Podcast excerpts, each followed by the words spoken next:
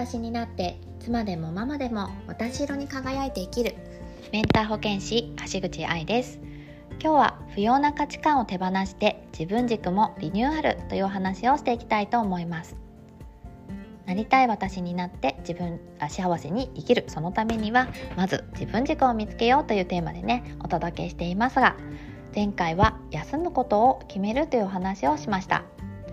新しく何かを始める時には一つ手放すっていうことを私もねまだまだ始めたばかりなんですけれど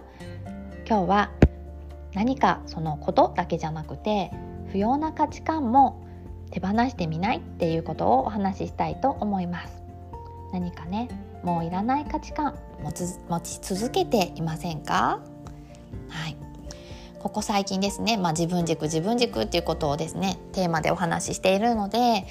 聞いてくださっている皆さんは私の自分軸って何だろう？ってねあの思って自分とね向き合っていらっしゃる方もいるかもしれません。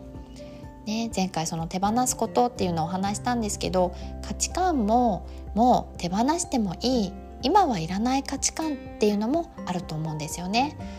今日はそんなお話をしてみたいと思います。自分の大切にしたい価値観っていうのも人生の節目節目で変わるっていうことあると思うんですよね。で私の場合はですね出産したのがですね大きな変化でした子供産んでみるまで、まあ、こんなにも子供って可愛くて愛おしくて大切だっていうのはもう想像以上だったんですよね考えてもみなくて実は。うん、そしたらこう家族と幸せに暮らすっていうのが私の中でもう最重要のね価値観に変わったんですよね。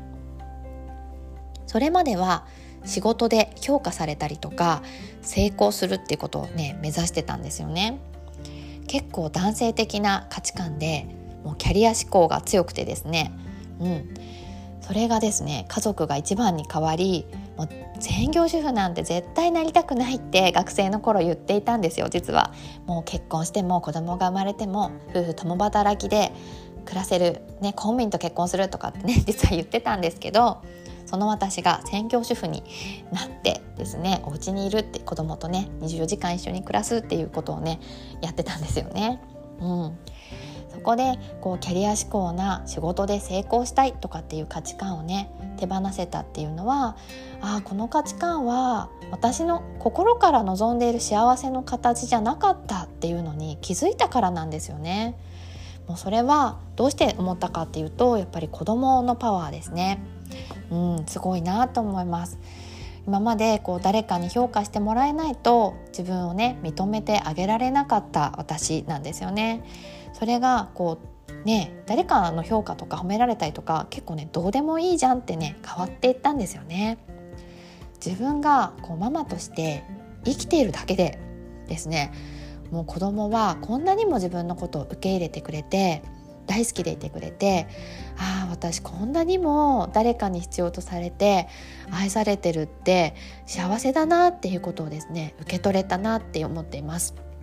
なんかこれがねすごく大きくってあの子供ってママである私がすごくねご飯作るのが上手だからとかうんなんだろう優しいからとか、まあ、口ではそう言うかもしれないんだけど、まあ、たとえ自分がプリプリねいつも怒ってたとしても全然家事もねできなくてできないことだらけだったとしてもでもどんなね自分でももう理由なんてなくてあのママのことを絶対好きでいてくれるんですよ。うん、なんかそれってすごいなと思ってあなんか私こんな何かできなくても私のことをこんなにも大好きでいてくれる人がいるんだなと思ってでそれがまあね実はまあ親もそうですよね。うん、親だって自分がなんだろうなこう何かできたり優秀だから大好きって思ってくれてるわけじゃないし大切にここまで育ててきてくれたわけじゃないんだけどなんかついそんなことをまあ、日々忙しい中過ごしてたら振り返ったり考えたりするってことがあんまりなかったなと思っていて、まあ、それがね親になることで子供のことをやっぱり無条件にね愛せるようになったことで自分がどれだけ無条件に愛されてきたかっていうことをもうなんだろうな腹に落ちたというか腑に落ちたすごくねストンとあの体感できたってことがあるんですよね。それがやっぱりあの私にとっては触れるっていうツールだったのでベビーマッサージとかねタッチケアとかお伝えしたい原点にもなっています。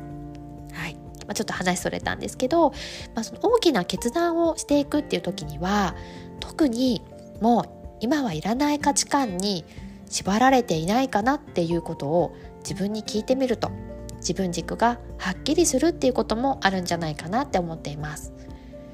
自分軸は自分の環境とか成長とかねとともにね変わっていくものだと思うんですよね。なのでまあ一度ねこうって思ってた価値観があるかもしれないんだけれども時々見直してみるのがおすすめです。どうやって見直すかっていうとまずは自分の心に聞くですね。もう本当にこれが一番自分が今どんな気持ちなのかどんなことをやりたくてどんなことをやりたくなくて、ね、どんなことを大切に思っていてそれは何でかなっていうことを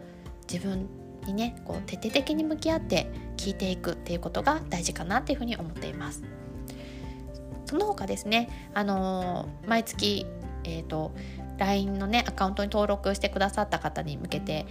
えーと、お伝えしているあのお渡している無料のねあのワークもありますのでそんなワークとか、まあ、本についているワークとかもいろいろあると思うので活用しながら自分と向き合う時間っていうのを作ってみていただけるとよりね自分の価値観今大切にしたい価値観そしてもういらなくなっている価値観ね見つけられるんじゃないかなっていうふうに思います。今日は不要な価値観を手放して自分軸もリニューアルというお話をさせていただきました。また次回お伝えしていきたいと思います。今日はここまでです。ありがとうございました。